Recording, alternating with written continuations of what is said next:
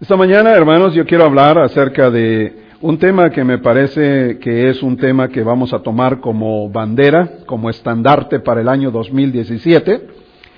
Y el tema tiene que ver con lo que como iglesia queremos llevar a cabo. ¿Cuál es la actividad más importante que como iglesia Dios nos ha llamado a hacer? ¿Cuál es la principal actividad a la cual estamos comprometidos como pueblo de Dios?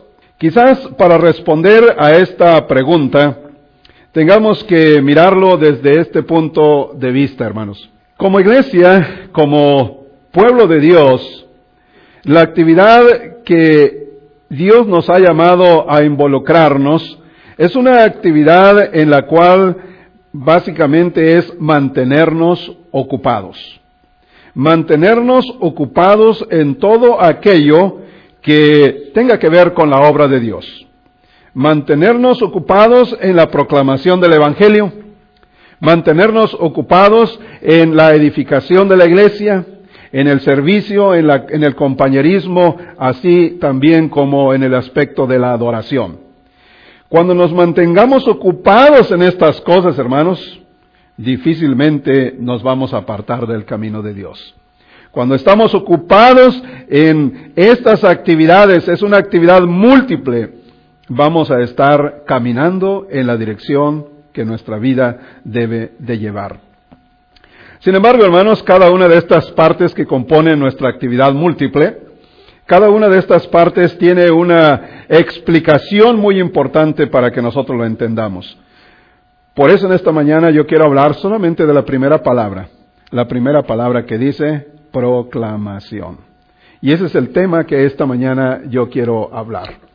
Y quisiera comenzar leyendo el pasaje de Primera de Pedro capítulo 2 versículo 9, que dice la palabra del Señor, pero ustedes son linaje escogido, real sacerdocio, nación santa, pueblo que pertenece a Dios. Luego las siguientes palabras, hermanos, hablan del término que esta mañana yo quiero enfatizar, para que proclamen las obras maravillosas de aquel que los llamó de las tinieblas a su luz admirable. ¿Qué significa la palabra proclamar? De acuerdo a un diccionario, la palabra proclamar significa publicar en alta voz algo para que se haga notorio a todos. Algo así como cuando se pelea el marido con su esposa y parece que tiene la intención de proclamar sus problemas al aire. Y todos los vecinos escuchan. ¿A quién le ha tocado escuchar los pleitos de los vecinos? Cuando se gritan, se dicen cosas y, y a alta voz gritan sus problemas, gritan sus ofensas, gritan sus amarguras. Bueno, algo así es la idea de proclamar. Yo no sé si usted se ha peleado alguna vez y ha proclamado sus pleitos al público en general, pero de repente oímos, ¿verdad? Problemas de otras familias que ni nos interesa, pero finalmente oímos lo que están peleando. Así que la palabra proclamar significa decir en voz alta eh, algo para que se haga notorio a todos. Eso significa la palabra proclamar.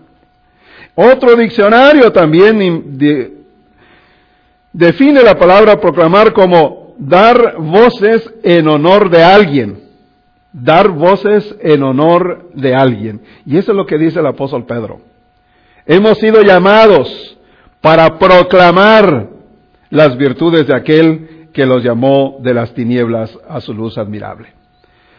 Hemos sido llamados para proclamar, ese es el punto que esta mañana yo quiero mencionar. Y como meta para 2017, me gustaría que nos uniéramos, hermanos, que formáramos un solo frente, un solo equipo, un solo grupo de personas que enfoquen su fuerza para proclamar las virtudes de aquel que nos llamó de las tinieblas a la luz admirable. Creo que si nosotros unimos nuestras fuerzas, porque eso es parte de lo que Dios quiere que nosotros hagamos, lograremos no solamente, no solamente lograremos cumplir lo que Dios quiere o el propósito de Dios para nosotros, sino que además veremos resultados de esa proclama del Evangelio. A veces pensamos en una iglesia que sea fuerte, que esté creciendo, una iglesia que esté cumpliendo el propósito de Dios. Pero la única manera de lograrlo, hermanos, no es a través de un solo siervo, de una sola persona o de unas cuantas personas en la iglesia. Es necesario que todos nos involucremos en la proclama del Evangelio, en la proclamación de las buenas noticias de Dios. Mire lo que dice el Señor Jesús en, esta otra, en este otro versículo. Vayan por todo el mundo y prediquen el Evangelio a toda criatura. Ese es el, el deseo de Dios para aquellos que ha llamado. Prediquen el Evangelio a toda criatura, para que todo aquel que en él crea no se pierda, mas tenga vida eterna. Así lo dice Juan 3:16. Pero vayan y prediquen el Evangelio a toda criatura. El que creyere y fuere bautizado será salvo, mas el que no creyere tendrá también su condenación. La palabra del Señor creo que nos anima en una y otra manera para que nosotros tomemos este baluarte, esta bandera para el 2017 y hagamos este año un año de proclamación del Evangelio. Que podamos unir nuestros esfuerzos, nuestras habilidades, nuestra capacidad para hablar. ¿A cuánto les gusta hablar? Yo sé que hay algunos aquí que les gusta hablar. Bueno, hablar, hablar cosas buenas, no me refiero a cosas malas. A lo mejor alguien de tanto hablar, fíjense que también el, el libro de Job dice que en las muchas palabras hay pecado. Esto quiere decir que a veces que quien habla mucho puede cometer algunos pecados, ¿verdad? Al ofender a alguien. Pero vamos a procurar hablar, pero hablar lo bueno, hablar lo edificante, hablar lo que trae bendición a la vida de otras personas. Y en eso consiste la proclama del Evangelio. Consiste en dar buenas noticias acerca de Jesús. Casi todo mundo, casi todo mundo sabe lo que significan las, la palabra Evangelio. Casi todo mundo sabemos que la palabra Evangelio significa buenas noticias. Y que Jesucristo es la mejor noticia en todo tiempo, en todo lugar y por la eternidad. Jesucristo es las buenas noticias que el género humano necesita conocer. Pero déjeme decir un punto que no puedo pasar de decir, que es el hecho de que mientras predicamos, mientras proclamamos el Evangelio, Sabemos, sabemos que las multitudes se sienten ofendidos con este mensaje del Evangelio. Porque el Evangelio ataca el orgullo de la persona. Qué bueno sería que si le predicáramos a diez personas del Evangelio, nueve nos hicieran caso. Pero lo cierto es que tenemos que predicar a cien personas para que quizás uno ponga un poquito de atención. Esa es la realidad. Quisiéramos que al predicar el Evangelio, que al predicar las buenas noticias, todo mundo obedeciera, todo mundo creyera ese mensaje. Pero lamentablemente no es así. En el trabajo que yo realizo como ministro de la palabra, como predicador del Evangelio, ¿cuántas veces he visto eso? Es increíble a veces la historia narrada en Hechos capítulo 2, donde un solo sermón sirvió para convertir a tres mil personas. ¿Qué hecho tan maravilloso hizo Dios por boca del apóstol Pedro en aquel día de Pentecostés narrado en Hechos capítulo 2? Un solo sermón y tres mil personas obedecieron y se bautizaron. ¿Cuántos sermones creen que yo he predicado en mis treinta y tantos años de ministerio? Tres mil sermones o más. Más de tres mil sermones. Y la verdad es que de todos esos tres mil sermones que he dado sobre la palabra, sobre el Evangelio, sobre la invitación a, a aceptar a Cristo, han sido pocos. Pero cuando alguno ha aceptado el Evangelio y alguno ha venido a la obediencia del Evangelio, lágrimas me han rodado por los ojos por ver que una persona ha entregado su vida al Señor. Recuerdo un joven que le prediqué del Evangelio. Fui a su casa varias semanas para predicarle de la palabra del Señor. El día que él pasó al frente, yo estaba, ese día no me tocó a mí predicar, yo estaba sentado en una banca de en medio del auditorio y vi cómo el joven se levantó y pasó al frente y entregó su vida y quiso ser bautizado ese día. Sentí una gran emoción al ver cómo una persona había obedecido al Señor. Entonces, no es fácil, no es fácil predicar el Evangelio. Y mayormente cuando recibimos rechazo tras rechazo, hasta el mejor dotado en la predicación o en la, en la proclama del Evangelio se sentirá desalentado por aquellos que rechazan continuamente el Evangelio. Casi, casi es muy comprensible la pregunta que algunos de los discípulos hicieron a Cristo en Lucas 13:23. ¿Saben qué preguntas hicieron los discípulos en esta parte de la Biblia? Preguntaron algo que nosotros nos hemos preguntado una y otra vez. ¿Son pocos los que se salvan? Es una pregunta válida para alguien que se siente desalentado en proclamar el Evangelio. ¿Son pocos los que se salvan? Y quisiéramos que Jesús hubiera contestado esa pregunta, porque esa es la pregunta que le hicieron a Jesús. ¿Son pocos los que se salvan? Porque miren el estadio de los Chiefs o de los Royals, comparado a las iglesias. Vean esa comparación. Vean los lugares de recreo. Eh, Worlds of Fun. Vean cuánta gente va a este centro de diversión. Claro, en, verano. En tiempos de, temperatura agradable. Pero vayan a los partidos de béisbol, partidos de fútbol, partidos de, juegos diversos, diversiones, atracciones diversas. Vean cuánta gente hay allí. Y vean la gente en la iglesia. Es válida la pregunta, ¿son pocos los que se salvan? Y quisiéramos que Jesús hubiera contestado, hubiera dicho, sí, sí, sí, son poquitos los que se salvan. O hubiera dicho, no, no, no se preocupen, son muchos, son todos se van a salvar. ¿Saben qué contestó Jesucristo? Dijo, esfuércense ustedes en entrar por la puerta angosta. Él no dijo si son pocos o si son muchos. Jesucristo dijo, ustedes esfuércense a entrar por la puerta angosta. Porque llegará el día en que ustedes querrán entrar y ya no podrán entrar. Eso dijo Jesucristo. Así que es válido que a veces nos preguntamos, nos preguntemos, ¿por qué somos tan poquitos aquí? ¿Por qué no tenemos una iglesia grande, un grupo de personas innumerable que no podamos ni siquiera contar? Bueno, no nos preocupemos tanto por eso.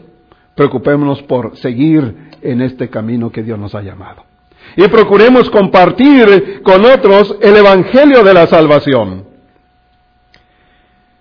La obra de proclamar el Evangelio no es una actividad incidental para la iglesia, es el deber más urgente que como cristianos debemos de realizar. Fíjense que cuando hablamos de cantar, cuando hablamos de adorar, cuando hablamos de tener comunión, cuando hablamos de escuchar la palabra, ¿Saben que todas esas obras las seguiremos haciendo en el cielo? Vamos a estar oyendo la palabra del Señor allá. Vamos a estar cantando. Vamos a estar reflexionando, teniendo comunión. Pero la única obra que no vamos a hacer en el cielo será proclamar el Evangelio. Eso ya no lo haremos allá. Eso, eso se hace aquí. Eso se comparte aquí. Por eso para 2017 me gustaría que nos uniéramos en ese esfuerzo de proclamar el Evangelio. Porque es la única obra que aquí en la tierra vamos a, hacer y en el cielo ya no lo vamos a hacer. Todo lo demás podremos hacerlo en el cielo. Pero la acción de proclamar el Evangelio, de compartir las buenas noticias, solamente será aquí en la tierra. El Evangelio de Cristo, hermanos, es el Evangelio que transforma vidas. Es el Evangelio que restaura las vidas rotas. Es el Evangelio que logra unir lo que está resquebrajado. Es el Evangelio de Cristo lo que ofrece una nueva vida.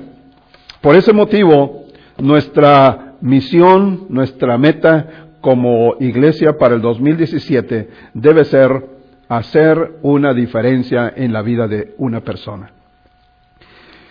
¿Qué hubiese, pasado? Y les voy a relatar un poquito de mi experiencia.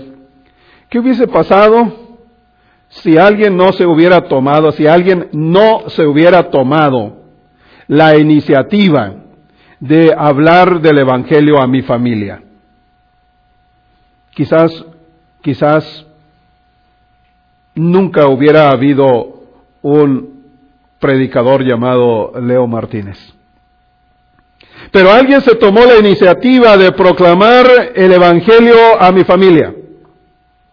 Y gracias a que esa persona o ese grupo de personas que unieron sus esfuerzos para predicar el Evangelio, mi familia y yo conocimos el camino de Dios. Y ahora mis hijos, y yo espero que mis nietos y hasta la cuarta generación conozcan el Evangelio de Salvación.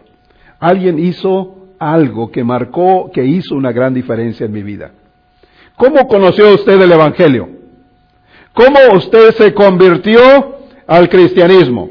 Porque alguien se tomó la iniciativa de compartir las buenas noticias con usted o su familia. ¿Cierto o no? Así que si alguien se tomó la iniciativa para hablar del Evangelio a usted o a su familia, creo que es justo que nosotros también nos tomemos la iniciativa de compartir el Evangelio con alguien, porque haremos la diferencia en la vida de esa persona. El apóstol Pablo nos enseña que cuando él hablaba del Evangelio, cuando él se refería al Evangelio, dice, no me avergüenzo del Evangelio, porque es poder de Dios para todo aquel que cree. Pablo hacía uso de estas palabras porque para él, hermanos, el Evangelio era lo máximo. El Evangelio era lo que el mundo necesita. Y es todavía lo que el mundo necesita. Para el apóstol Pablo, como dijimos el domingo anterior, para él todo lo que consideraba ganancia, conforme a las expectativas del mundo, aprendió a verlo como basura o como pérdida. Pero el Evangelio de Cristo para Pablo fue lo más valioso que pudo encontrar. Para Pablo fue el tesoro que estaba escondido en un campo, el cual un hombre encontró, dijo Cristo. Y para conseguir aquel campo donde estaba el tesoro, se deshizo de todas sus otras propiedades para poder comprar ese campo donde estaba el gran tesoro. Para Pablo el Evangelio era el tesoro más grande que había encontrado. Pero ahora él decía, no me avergüenzo del Evangelio porque sé que es poder de Dios para salvación a todo aquel que cree. Pero aún el apóstol Pablo, cuando leemos en la primera carta a los Corintios, quiero invitarlos a leer este pasaje de la Biblia, primera carta a los Corintios capítulo 2, aún el gran apóstol Pablo, hermanos, se sintió con temor cuando predicaba del Evangelio. Dice el capítulo 2 de la primera carta a los Corintios, Así que hermanos, cuando fui a ustedes para anunciarles el testimonio de Dios, no lo hice con palabras elocuentes ni sabias. Más bien al estar entre ustedes me propuse no saber de ninguna otra cosa sino de Jesucristo y de este crucificado. Versículo 3 dice, estuve entre ustedes con tanta debilidad que temblaba yo de miedo. Predicar el Evangelio, hermanos, para Pablo le produjo la sensación de temor. Cuando él llegó a predicar a esta ciudad de Corinto, dice él en su testimonio que está escribiendo, dice que cuando él llegó a la ciudad de Corinto para predicar, se sintió con un profundo temor. Y a lo mejor alguna de las cosas que a nosotros nos detienen para hablar del Evangelio pudiera ser ese temor que Pablo sintió. El temor al rechazo. ¿Verdad que tenemos temor a ser rechazados? ¿O a usted no le pasó cuando le gustaba, especialmente los varones, ¿Cuántos varones hay aquí? Cuando estaban de conquistadores y andaban queriendo declararse, declarar sus sentimientos de, amor o de sentimientos de estimación por una joven. Pero no se atrevían a hablarle. No se o quién fue tan valiente que dijo, esta muchacha me gusta y le voy a decir que me gusta y si quiere ser mi novia. Cosas así. Yo solamente conozco un hermano, se llama el hermano Bob Brown. Este hermano estuvo en una misión en, en Venezuela, estuvo predicando allí unos días y en eso y en esa semana, en esa segunda semana vino otro grupo de americanos, entre ellas venía una muchacha. Y a él solamente le bastó tres días para decirle que, se, que, que si quería casarse con, con él. Le, le, dijo a la muchacha, ¿te quieres casar conmigo? Y le dijo, yo ya estoy en edad de casarme y creo que tú también estás en edad de casarte, ¿por qué no nos casamos? En tres días le estaba proponiendo casarse y terminó casándose con ella. Cosa increíble que el hermano compartió. Yo no sé cómo les ha pasado a ustedes, pero eh, tiene uno temor al rechazo. Al menos eso me pasó a mí en mi, en mi edad eh, de juventud. Eso me pasó de, de tener temor al rechazo. Y a veces por ese temor al rechazo, sencillamente uno se queda con el sentimiento reprimido. Y posiblemente más tarde puede hasta causar efectos negativos en la personalidad de alguien. Sin embargo, hermanos, cuando uno se arma de valor para vencer ese miedo al rechazo, uno puede obtener buenos, buenos resultados. Así que el apóstol Pablo sintió temor y seguramente el temor al rechazo es uno de los grandes temores para nuestra vida. Si invitamos a alguien a la iglesia y nos va a decir, no, yo a mí no me gusta ir a la iglesia. O invitamos a alguien a que nos acompañe a un estudio de la Biblia. No, esos que estudian la Biblia están locos. E-, ese temor al rechazo, ese temor a ser rechazados de una manera indigna, sentimos que es lo más grande que nos detiene para predicar. Pablo dice, yo estuve en la ciudad de Corinto y cuando fui a predicar tenía la intención de predicar a Jesucristo, aunque por dentro yo estaba temblando y con mucho miedo. Pero ¿creen ustedes que los miedos se pueden vencer? Claro que sí. Los miedos, los temores al rechazo se pueden vencer. Pablo dice, ¿verdad?, que nosotros hemos de, proclamar el Evangelio y el Señor va a respaldar lo que nosotros hagamos en la proclamación del Evangelio.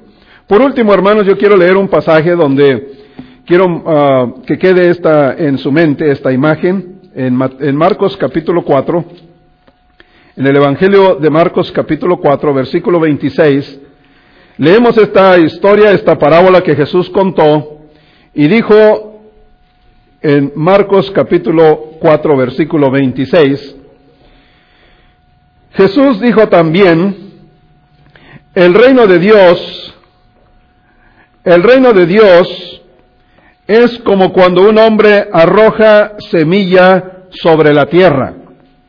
Ya sea que él duerma o esté despierto, de día y de noche la semilla brota y crece sin que él sepa cómo. Y es que la tierra da fruto por sí misma. Primero sale una hierba, luego la espiga y después el grano se llena en la espiga. Jesucristo comparó la proclamación del Evangelio como el hecho de sembrar semillas en la tierra. Él dijo que el reino de los cielos es semejante a como cuando un hombre siembra semilla en la tierra.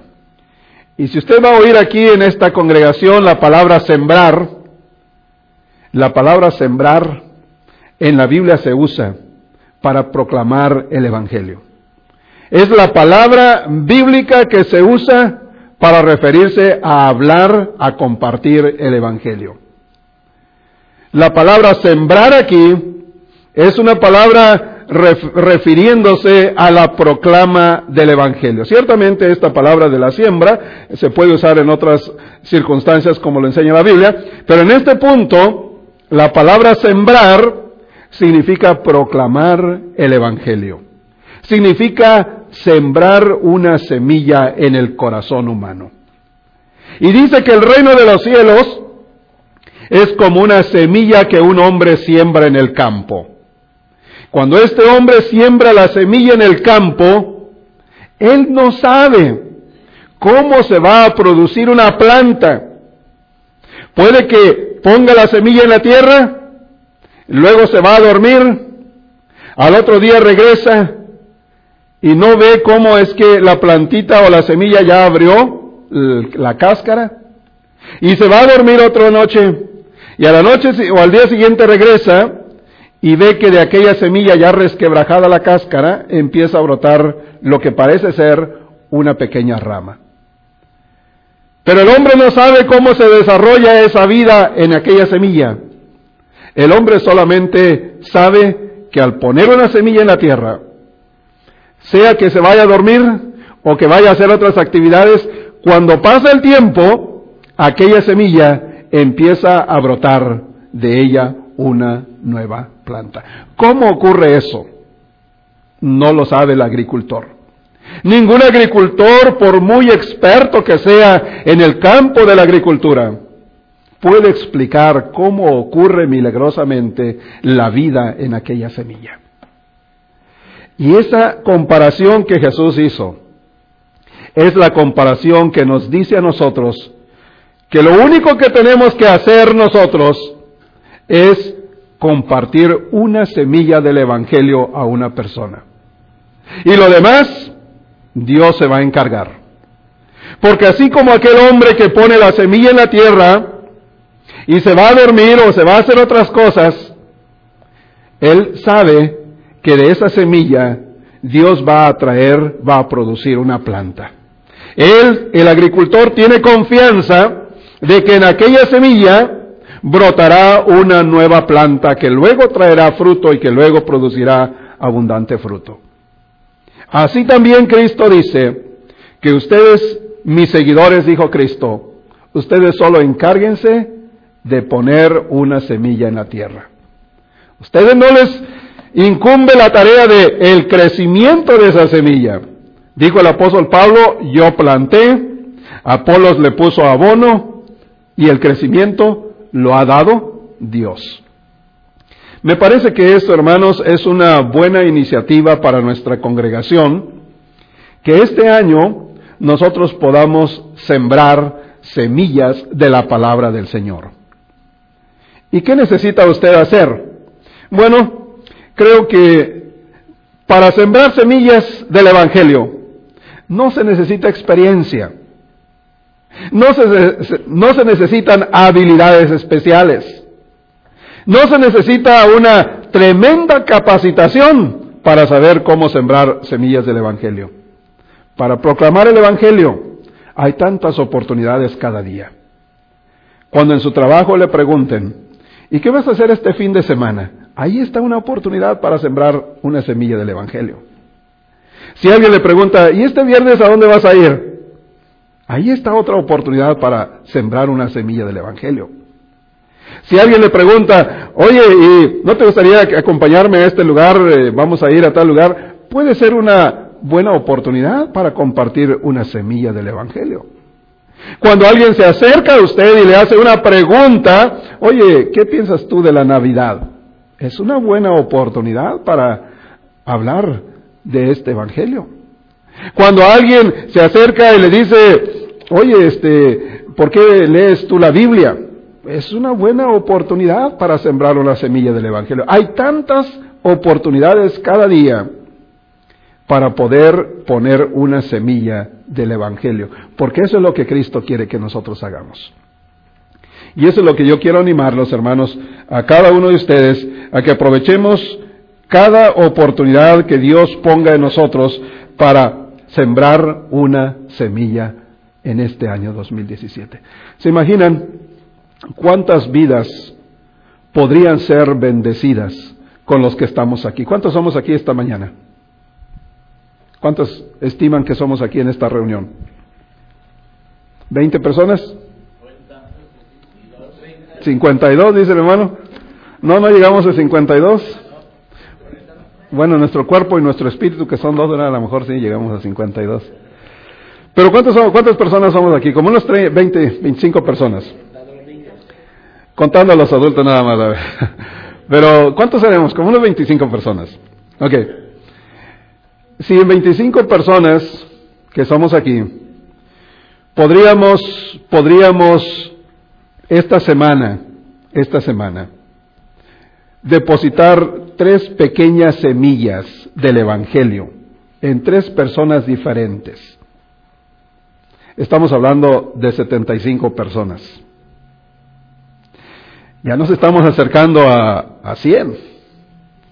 Si de 100 personas que podamos sembrar una semillita de la palabra del Señor, alguno de ellos escucha, entiende y obedece, imagínense cuánta bendición Dios puede traer a la vida de esa persona.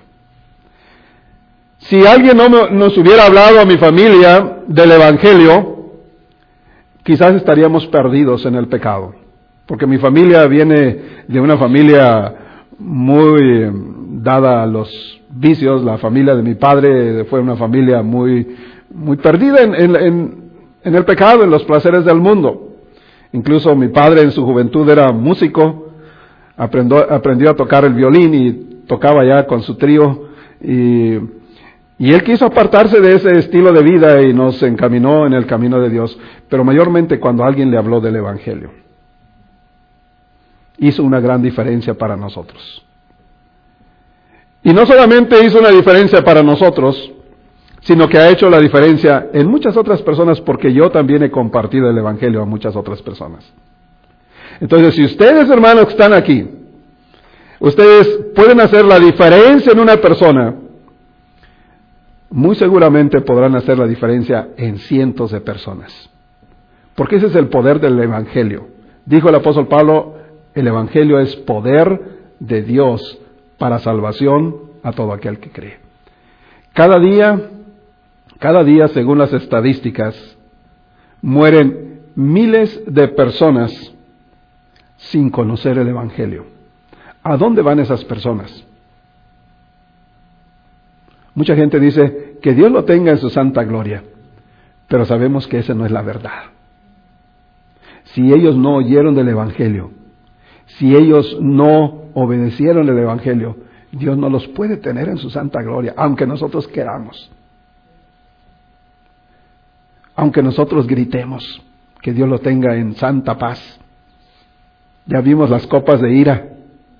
Las copas de ira es el justo juicio de Dios. Y Dios no puede dar por inocente, dice en otro texto de la Biblia, Dios no puede dar por inocente al que es culpable. Así que nosotros tenemos que encargarnos de ello. Muchas veces nosotros decimos, pero es que este mundo tan perdido, este mundo tan malo, este mundo... ¿Y qué estamos haciendo para hacer una diferencia en las vidas de ellos? Estos ladrones que se meten a mi casa, esta gente que dispara armas, pero ¿qué estamos haciendo para, para marcar una diferencia en sus vidas? Hagamos del 2017 un año de proclamar el Evangelio. Aquí tengo estos folletitos que son, ustedes pueden decir, son papel, son uh, una introducción a lo que sería el Evangelio. ¿Quién querría compartir tres, tres invitaciones? Nada más tres esta semana. Hermano, aquí reparta ahí los que deseen. Esa es la proclama del Evangelio. Vamos a sembrar una semilla. Vamos a sembrar una semilla, pero la semilla del Evangelio. Y mientras cantamos este siguiente himno, vamos a esperar que cada uno llevemos en nuestra mente que la siembra que vamos a hacer va a ser una siembra de poner una semilla en el corazón humano. Sembraré la simiente preciosa. Nos ponemos en pie y cantamos este himno.